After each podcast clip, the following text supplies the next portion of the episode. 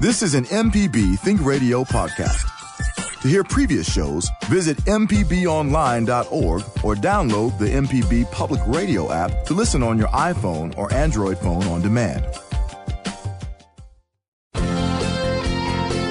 Welcome back to Money Talks on MPB Think Radio. Kevin Farrell here with Chris Burford, credit counselor and educator for ClearPoint Credit Counseling Solutions. And Nancy Lottridge Anderson is Associate Professor of Finance at Mississippi College and President of New Perspectives. Today we're talking bankruptcy with consumer protection attorney Frank Coxwell. How does it affect your credit, your ability to get a job or rent an apartment? and just how are you supposed to pay the cost of filing? We hope to have those answers for you and answers for your bankruptcy questions. You can give us a call this morning. Uh, the number is one eight seven seven MPB ring. It's one eight seven seven six seven two seven four six four, or you can send us an email. It's money at mpbonline.org. So, good morning. Hope everyone is doing well this morning. Good morning. Good morning. Morning. Nancy, uh, any financial news in the news? Well, last week uh, there was a big meeting, and uh, I gave a quiz to my students about how investors, all eyes were on this particular city, and just to see if they knew that it was Jackson Hole, Wyoming. Uh-huh. And that is the big conference each year for the Federal Reserve, and we were waiting to hear from them what they thought about the economy, when they think they will raise interest rates.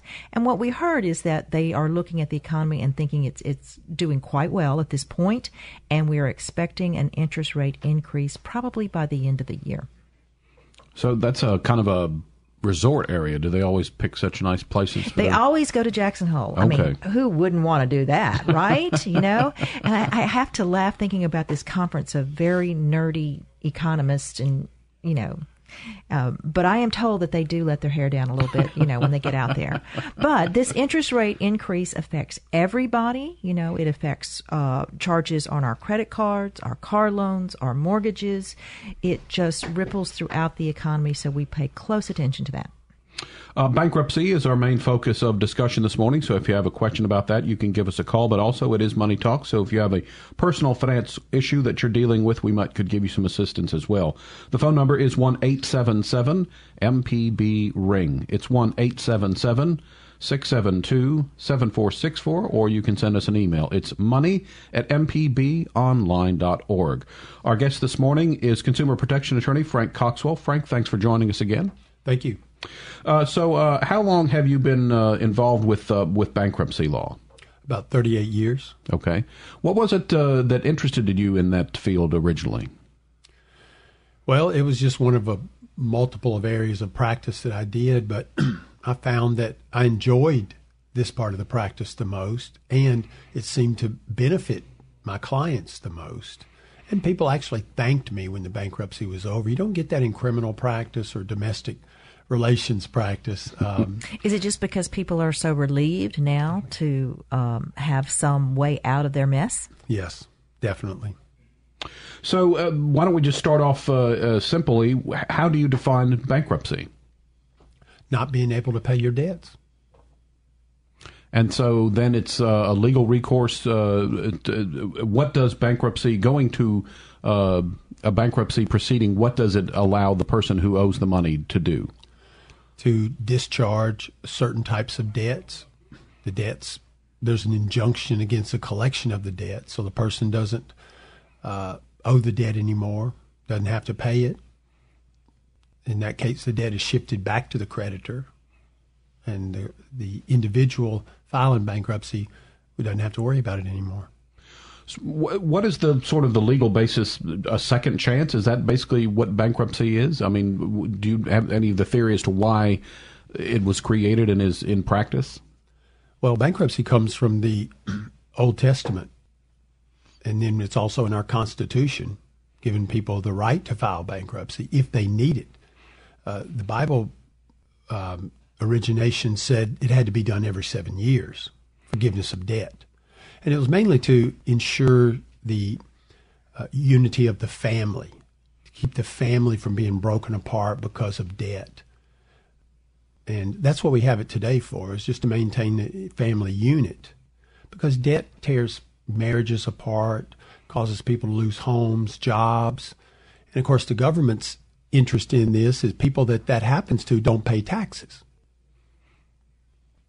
Um, so I imagine I know from your visits here before there are different kinds of bankruptcies. Uh, what are the most uh, common ones? The ones that uh, consumers would would come across. Chapter seven and chapter thirteen. All right. Uh, so let's start with uh, chapter seven and uh, tell us about that. That's complete liquidation. All the debts that are eligible to be discharged are wiped out. You don't have to pay them. You can keep whatever you want to keep house, cars, furniture notes, and you continue to pay the regular note. Nothing changes about the debts you're trying to hold on to. But certain other debts, with the exception of student loans, domestic support obligations, some taxes, taxes can be discharged if they meet certain criteria. Uh, those debts, in most cases, wouldn't be discharged. But credit cards, medical bills, check cash in places, unsecured debts would be discharged in the Chapter 7. You know, um, Frank, let me ask you, you know, let's say somebody comes to you and they qualify for a Chapter 7, but let's just say they're two months behind on their house or two months behind on the car compared to being, let's say, current on the house or car. Does that change anything if they... Yeah, you need to be current on everything in the Chapter 7 because you have to sign a reaffirmation agreement, a new promise to pay that particular debt. And most of the lenders want you current on that particular debt. If you can't get current or you're not current, then you need to do the Chapter 13. So with the Chapter Seven, it's almost like a a, um, a, pause, as it were, uh, because as you said, you have to agree to at a later date uh, pay off the debt. Is that correct? If you want to hold on to the property, you don't get anything free in bankruptcy. You need to keep paying the, the monthly note as you agreed from the very beginning. Nothing changes about that. And again, that's the, the, the theory. There is at least you're not b- digging a, a, deeper and deeper hole, uh, accruing more debt as you work to try to maybe get yourself financially solvent again. Right. The court gives you the fresh start, the the do over, so to speak. Yeah, oh, yeah, Frank. And, and, let's talk about just for a second here. I, I, you see a lot of clients, and a lot of clients come in, and there's there's like I want to pay these people, and I know you've heard it, you've had that conversation a million times but honestly, there's just it's just no way they can pay it. And they, there's a lot of people. Well, I'm, I'm upset. I'm embarrassed about this, or and it could be a mix of. I think medical debts have really kind of taken a toll on consumers now. Uh, but but again, the, the emotional side of it, and kind of in our world, in the counseling world, we've seen it how much it really weighs on a person or a family unit. And um, uh, so again, it's um, a lot of consumers they they want to do it, but there's just really not a way to get that relief except going, to see, going through bankruptcy. We've got a caller on the line. Uh, this is Money Talks this morning. We're talking uh, primarily about bankruptcy with our guest Frank Coxwell, but also we'll take any personal finance questions that you might have for us. Uh, let's begin the show talking to John in Gulfport. Good morning, John. Good morning. Go ahead. Uh, yeah, at my age, I'm 75 years old, and I've got uh, uh, cash money sitting around that's not doing anything would it be advisable for me to take out an annuity or just put it in a CD or what? I probably would not put it in an annuity um, at 75, and I'm guessing that you're in a reasonable tax bracket.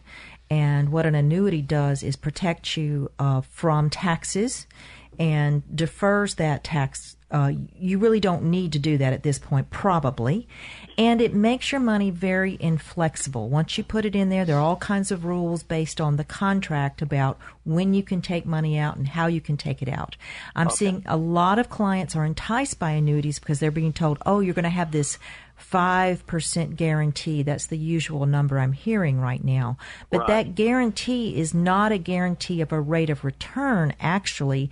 It's just a guarantee of cash flow. And they're going to use your principal at some point to generate that. Um, so you're really better off just to use laddered CDs, use a variety of maturities and what's going to happen is you'll do what we call riding the yield curve up. So as we're watching these interest rates begin to rise, we just talked about that maybe by the end of the year. Then when you have a new one that matures, you'll be able to reinvest at a higher rate. And you uh-huh. keep them very flexible. Okay, I can set my own little annuity up then. You huh? can, exactly. That's what you're going to do. Okay, well, thanks, Nancy. Bye. Good luck. All right, uh, John, thanks for your call. Let's uh, take a quick break on Money Talks. Uh, we're visiting today with our guest, uh, consumer protection attorney Frank Coxwell. He's helping us understand more about bankruptcy. Chris and Nancy are here, though, if you have a personal finance question uh, that you need some help with. The number to call to join our conversation this morning is 1 877 MPB Ring. It's 1 877 672 7464. You can send an email to money at mpbonline.org. We'll be back with more Money Talks after this.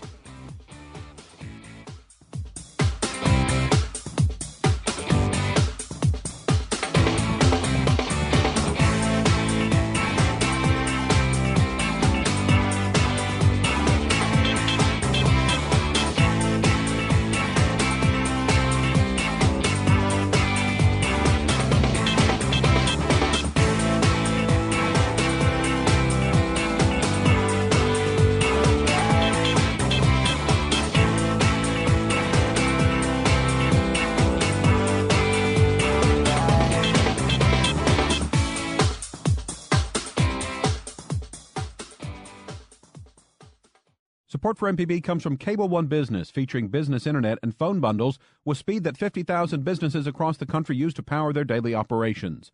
More at business.cableone.net. Welcome back. This is Money Talks on MPB Think Radio. I'm Kevin Farrell with Chris Burford, credit counselor and educator for Clearpoint Credit Counseling Solutions, and Nancy Lottridge Anderson, associate professor of finance at Mississippi College and president of New Perspectives. We're visiting today with consumer protection attorney Frank Coxwell. He's helping us understand more about bankruptcy. So if you have a bankruptcy related question, give us a call. Also, Chris and Nancy are here uh, to help with those general personal finance questions. We've got some open phone lines at 1 877 MPB Ring. It's 1 877 672 7464. Let's go to Pascagoula on our next call. Cynthia is on the line. Good morning, Cynthia. Good morning. Thank you for taking my call. Sure, go ahead. My question has to do with my daughter, who's recently divorced. Part of the divorce agreement was that they would file bankruptcy. I don't know what it's called, but it was the kind where you make continue to make payments on it, and then after so many, so many years, the debt goes away, and their their credit remains stable. What my daughter didn't know is that in the agreement, the ex-husband was going to pay this off in lieu of other things, and three months before it was due to be discharged, he stopped making payments. It all went back. So they lost all that time after all that work to keep their credit and keep things going. That's where she's at. But over, she's holding a lot of student loan debt over her head, and she has a disease that has come back in spades. And I'm really frightened for her because I don't know if there's anything that she can do to get some kind of relief um, from her school loan. Frank, any thoughts? Yes. If she gets on Social Security disability, there's a student loan forgiveness, a disability forgiveness.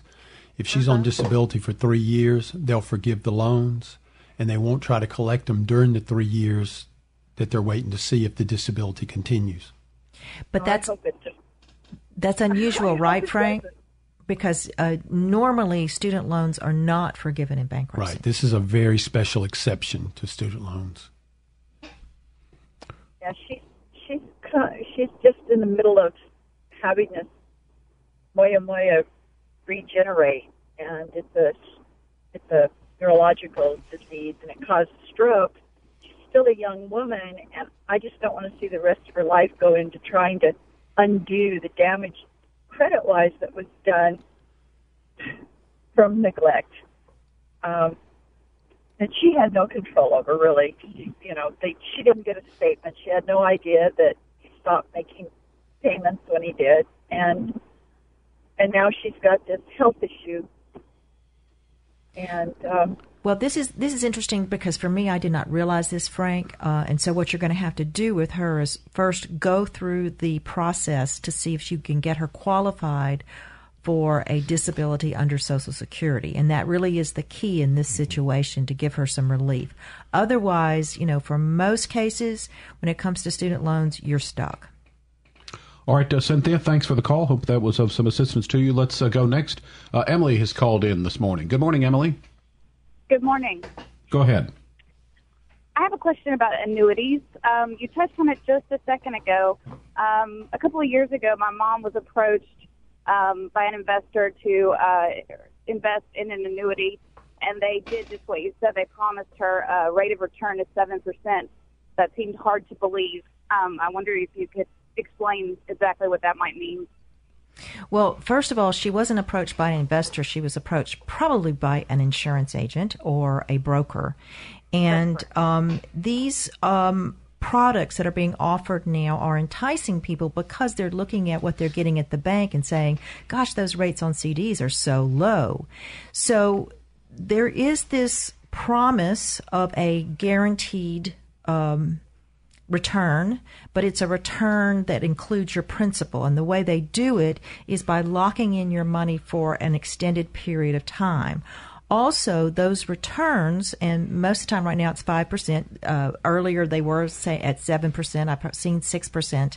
Those are usually done with a rider, an extra thing you put on the policy, and you pay for that extra thing on the policy, which is really interesting. So they have very high expenses. You pay extra for the rider. So we're seeing people paying 2% to get a 5% return of uh, both interest and principal is the way it works along the way.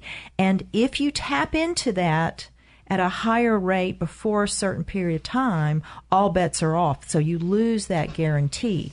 So they can do this uh, again by locking in your money. They'll send you a statement that shows that money going up by that percentage, but it's really just all pulled in with everybody else. It's not money you can access, so it's, you know, it's not really real. Um, so um, for most people, it's better off for you just to uh, structure your own CDs or invest in something else. All right, Emily, appreciate your call. This is uh, Money Talks on MPB Think Radio, visiting today with consumer protection attorney Frank Coxwell.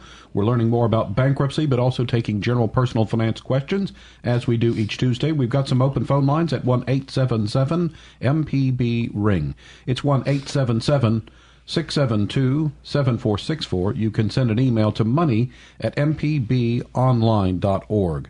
So, Frank, I guess some people might have an idea of bankruptcy kind of being like a get out of jail free card, that once you do it, you're kind of released from all obligations. But, I mean, I guess uh, sort of based following up on a couple things that Cynthia mentioned in her call. Uh, first, the idea is: is it true that if you're going along fine and for whatever reason you default on any obligations you have or something, you miss a payment, you sort of lose all the goodwill, the credit that you built up?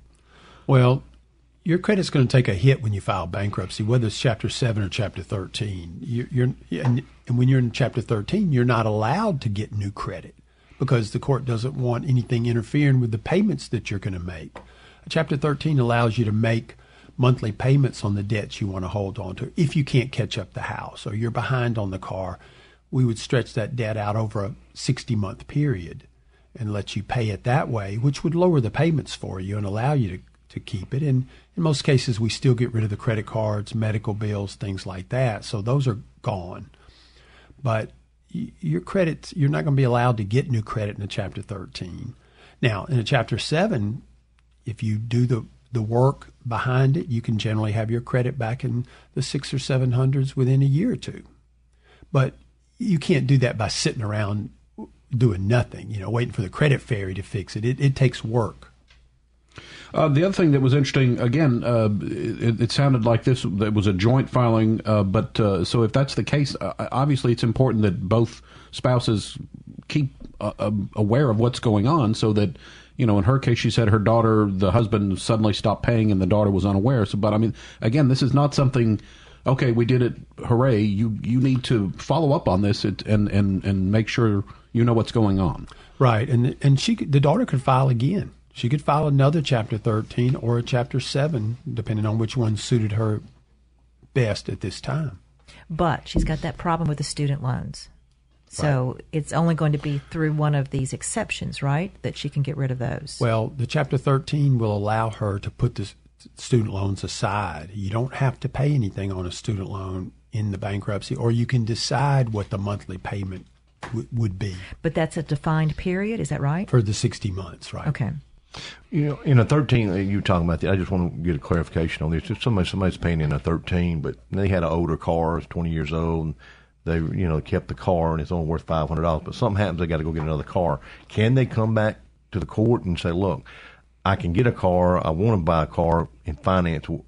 Can something like that happen, or are they just kind of like they just got to pay cash and deal with it? Yeah, I should have qualified that. You can't get new credit in a Chapter 13 without permission from the court. They want to know what you're doing and why and how you're going to pay for it without you know messing up the, the bankruptcy payments. But they're real picky about that, aren't they?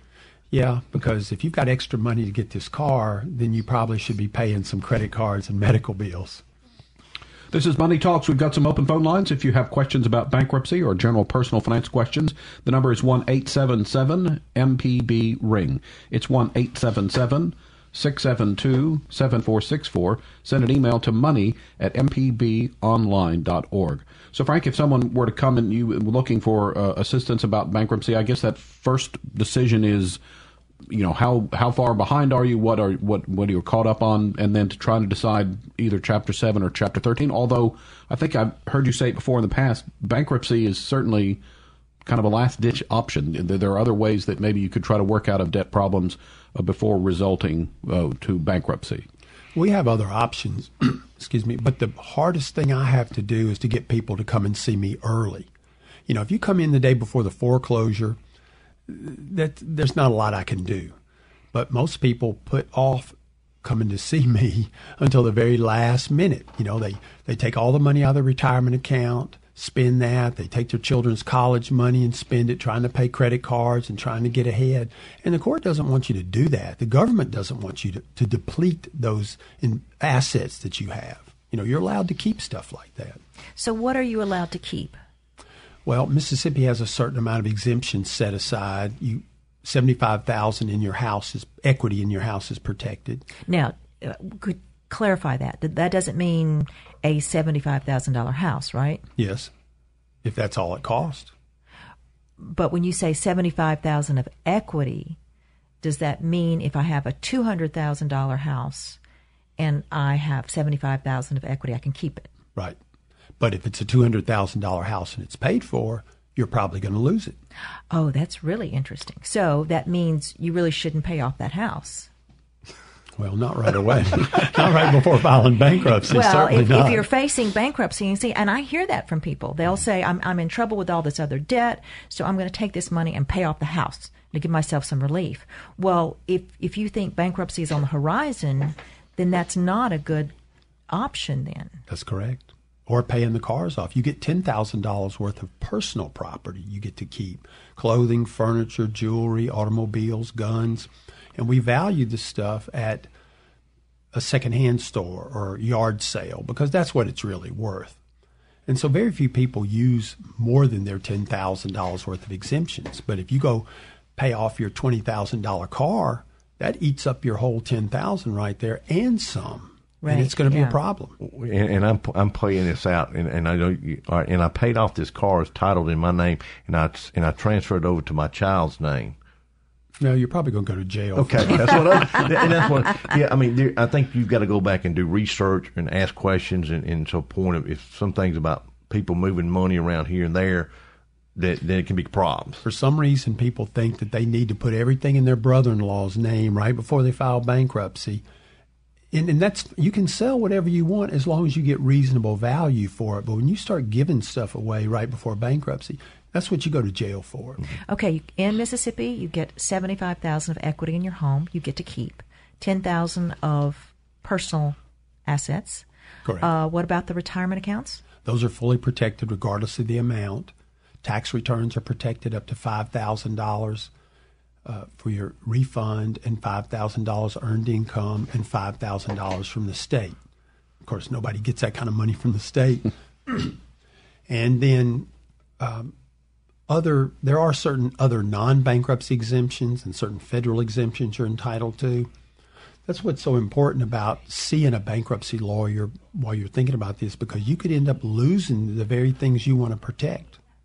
All right, real quickly, Nancy gave a great scenario. If I had a house, it was, it was worth one hundred fifty thousand, only owed fifty on it, but there's hundred thousand dollars worth of equity. what has to happen? Well, I want to file bankruptcy. Let's say I qualify, but what happens to that piece of property? What, what do you have to do? Well, it's probably not worth what you think it's worth. The real cost, you know, because the real value is what someone willing to give you for the house right now. So you think it's worth 150, but try to sell it, you might only get 120 for it. So then the then you're, then you're within that 75,000 limit. well, you're close enough to it that But the bankruptcy assume, trustee let's assume you're over that because uh, we did have the case uh, in Florida many years ago with the WorldCom uh, CFO who built the big house in Florida, so he was protected with that big house. Here in Mississippi, that's not allowed. Florida has unlimited homestead exemption, so a million dollar house completely protected. In Mississippi, if you have your house titled as uh, tenants by the entirety, which is a special title set up for married couples to own real property, then it's fully protected. It doesn't even enter into the bankruptcy, regardless of the value. But very few closing attorneys put married couples in that kind of deed uh, when I mean that's their job. That's what you go to see them for, and that's what the tenants by the entirety It is. was a joint for. tenants with rights of survivorship or something like that. So, yeah. Well, tenants by the entirety, and then it automatically includes the rights of survivorship. Yeah. We need to take a quick break. When we get back, uh, Maggie's on the line from Jackson with a call, and we've got some open phone lines if you have a question about bankruptcy or personal finance this morning. The number is one eight seven seven MPB Ring.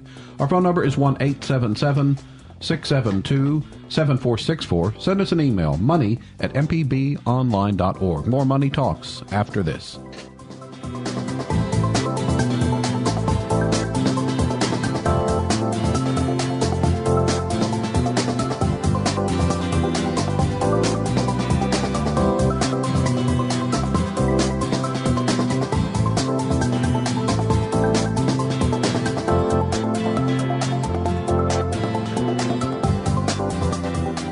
The new MPB Public Media app is available now. Watch MPB TV, listen to MPB Think and Music Radio, and stay in the know with MPB News. Search for the MPB Public Media app in the App Store and Google Play stores today. Welcome back to Money Talks on MPB Think Radio. Kevin Farrell here with Chris Burford and Nancy Lottridge Anderson. We're visiting today with consumer protection attorney Frank Coxwell, learning more about bankruptcy. We've got some open phone lines if you have a bankruptcy question or a personal finance question at 1 877 MPB Ring. It's 1 877 672 7464. You can email the show. It's money at mpbonline.org. Got a caller from Jackson. Maggie is on the line with a question for us. Hello, Maggie. Hi. Um, I was just wondering about student loans.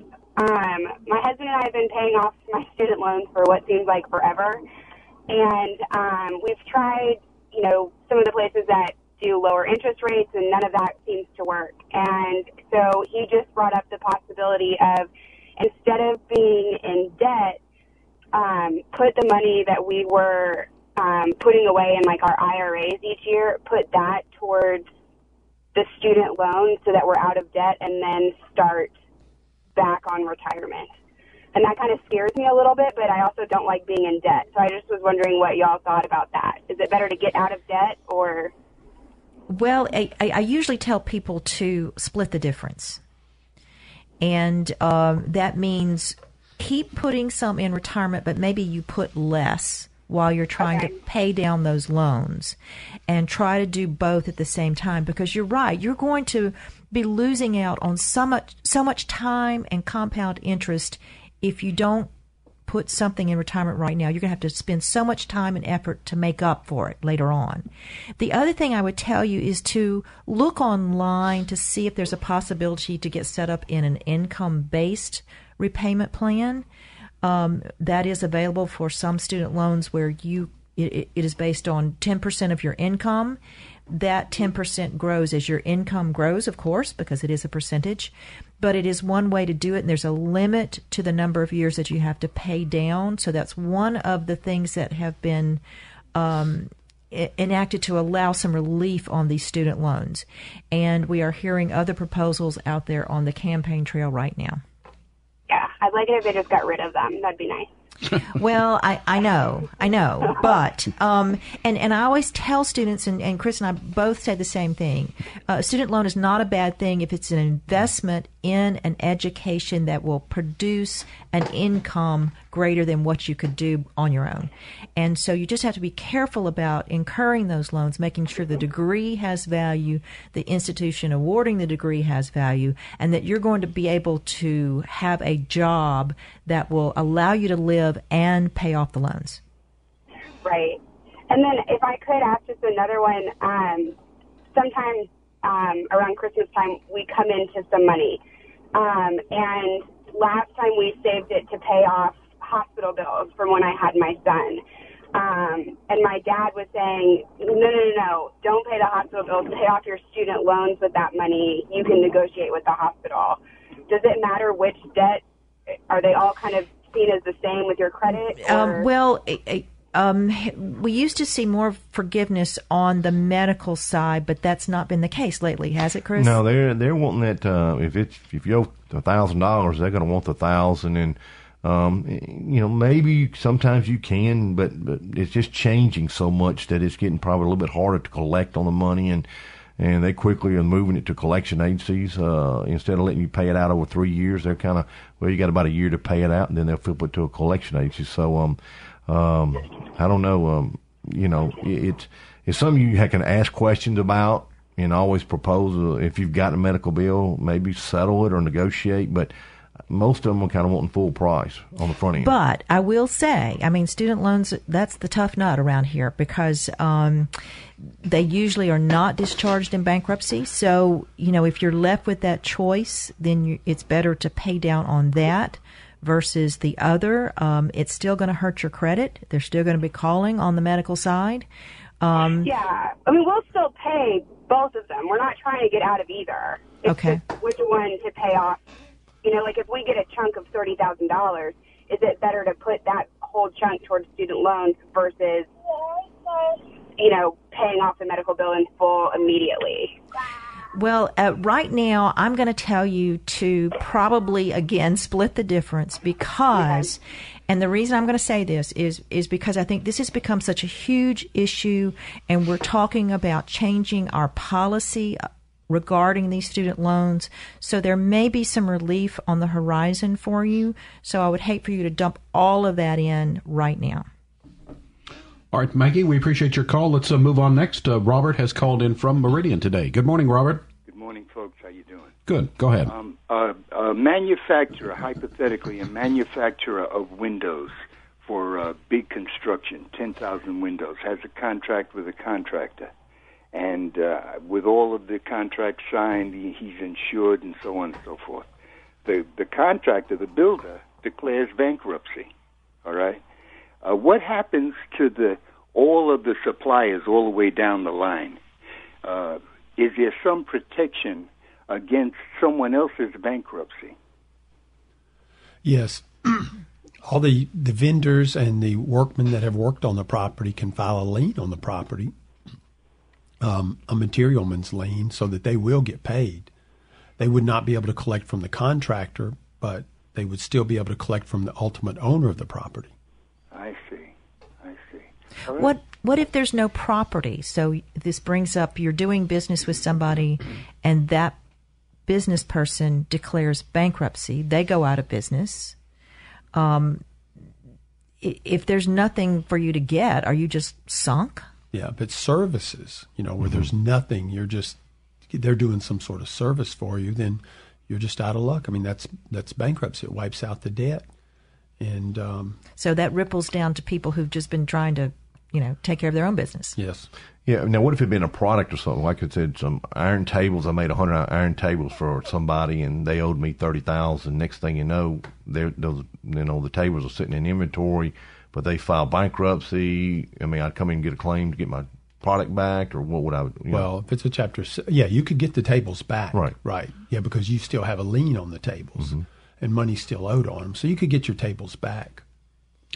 Robert, we appreciate your call. This is Money Talks on MPB Think Radio. Time for one last break this hour. When we get back to wrap up the show, we'll have more with our guest, uh, consumer protection attorney Frank Coxwell, about bankruptcy. Also, if you have a personal finance question, we have some open phone lines. The number to call is one eight seven seven MPB Ring. It's one eight seven seven six seven two seven four six four. Back to wrap up the program after this.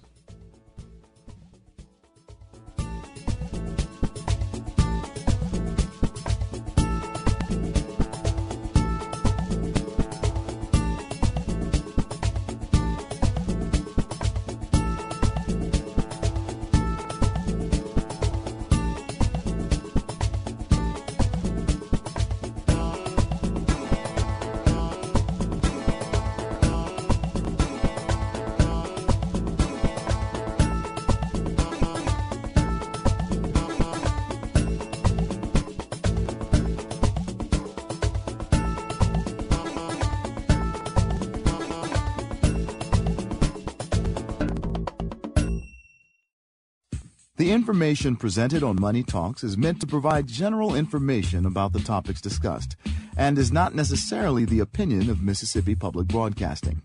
The information presented does not create any type of relationship between the hosts and guests and the listening audience. Please consult a financial advisor or any other qualified professional for guidance about your personal finance questions. Welcome back to uh, Money Talks on MPB Think Radio. Kevin Farrell here with Chris Burford and Nancy Lottridge Anderson. Visiting this morning with the consumer protection attorney Frank Coxwell. We've been talking about bankruptcy and also taking some personal finance questions. Still some time to work in a question if you have one.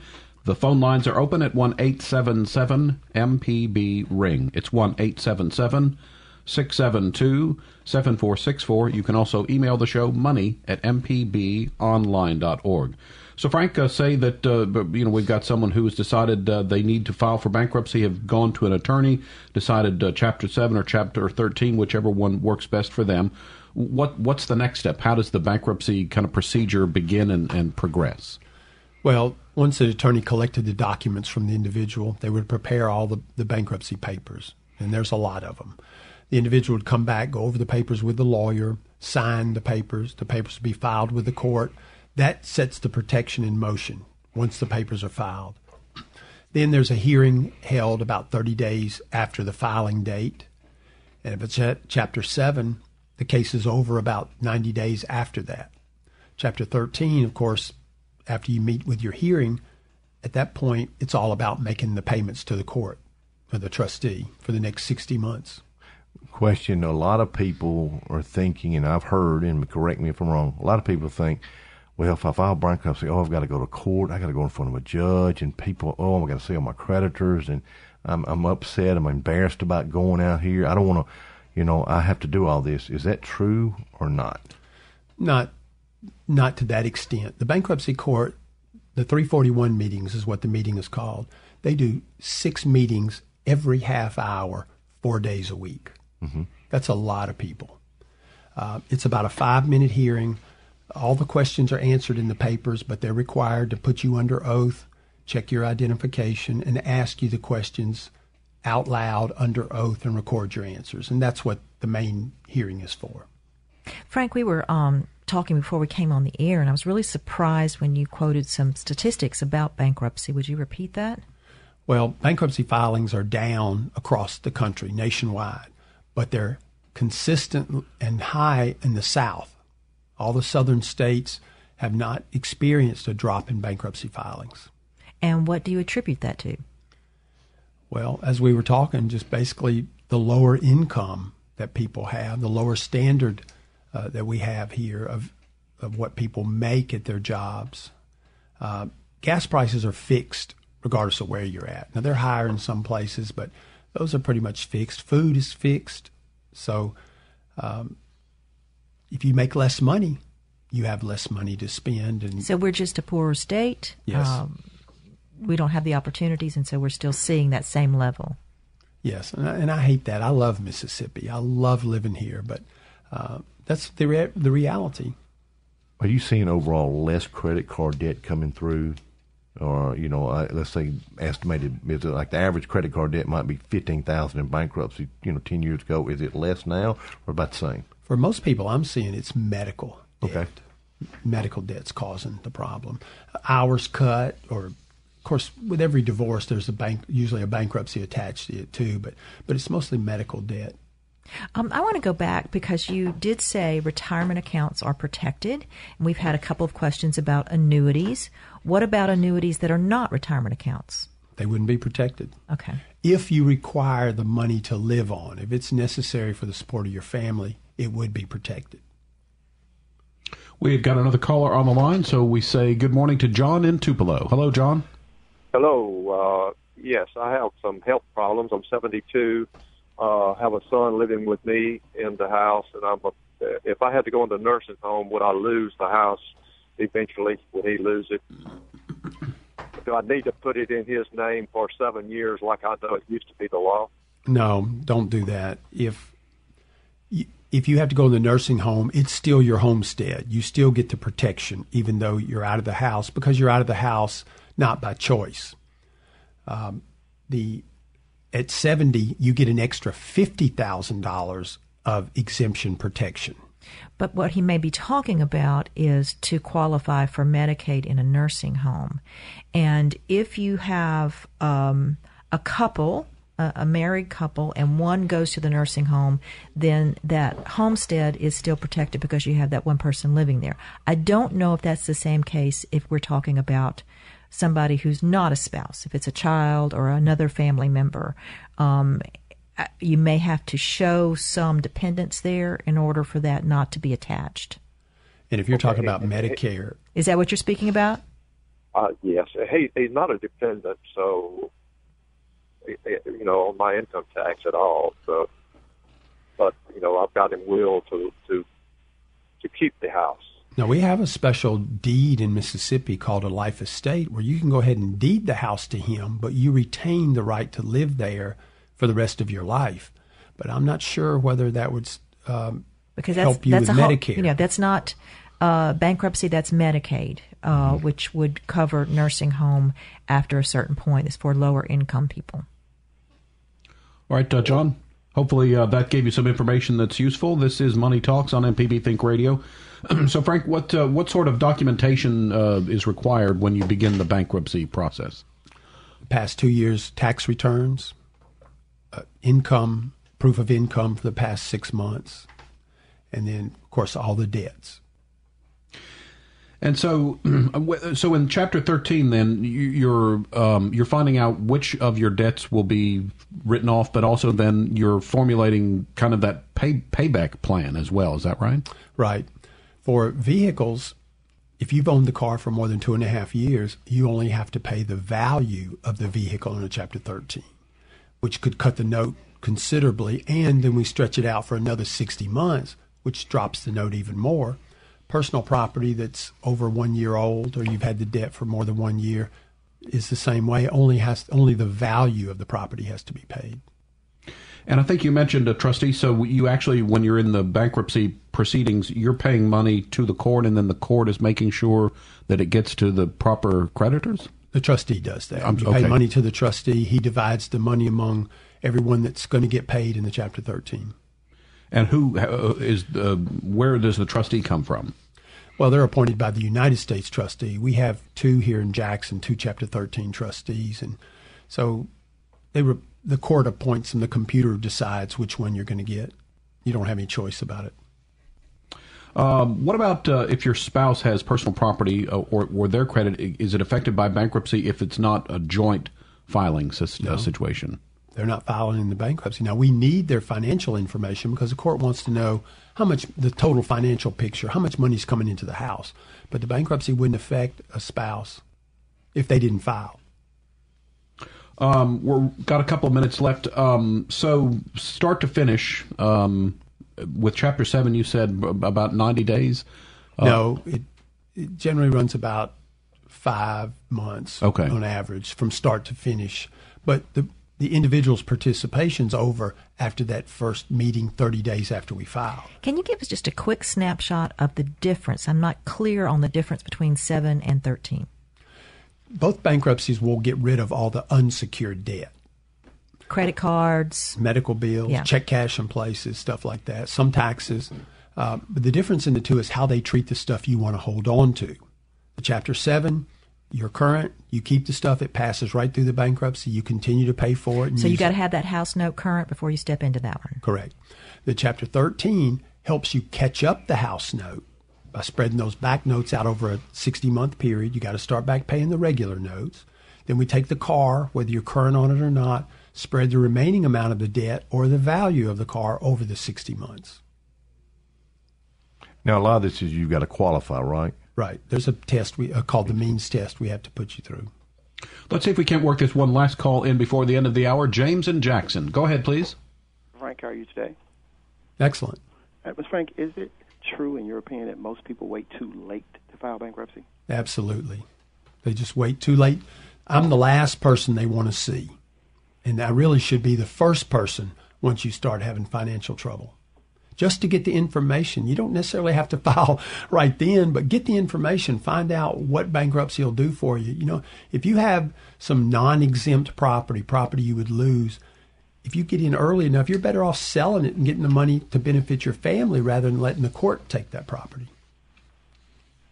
All right, James, uh, thanks for that uh, question. Uh, just about 30 seconds left. Um, Frank, if you could maybe uh, some contact information if uh, people were interested in a follow up.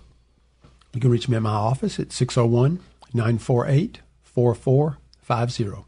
All right, very good. Uh, that's going to wrap us up today. Just a reminder, uh, Sam, our producer, we have um, our Social Security guy, Sean Mercer, coming up soon. Do we have details on that yet?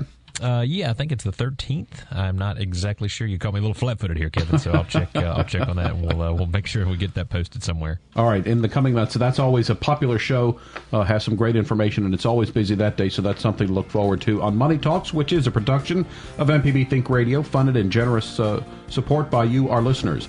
If you need to hear today's show or previous show, you can find it at mpbonline.org/slash Money Talks, or uh, you can subscribe to our podcast on your favorite podcast app. You need to search for MPB Money Talks uh, to find the podcast. Our show is produced today by Sam Wells, and our call screener was Jonas Adams. So for Nancy Lottridge Anderson, Chris Burford, and our guest Frank Coxwell, I'm Kevin Farrell, inviting you to stay tuned. Up next, it, it's an, in legal terms. That's followed by Relatively Speaking at 11. We'll be back next Tuesday at 9 for another Money Talks on MPB Think Radio.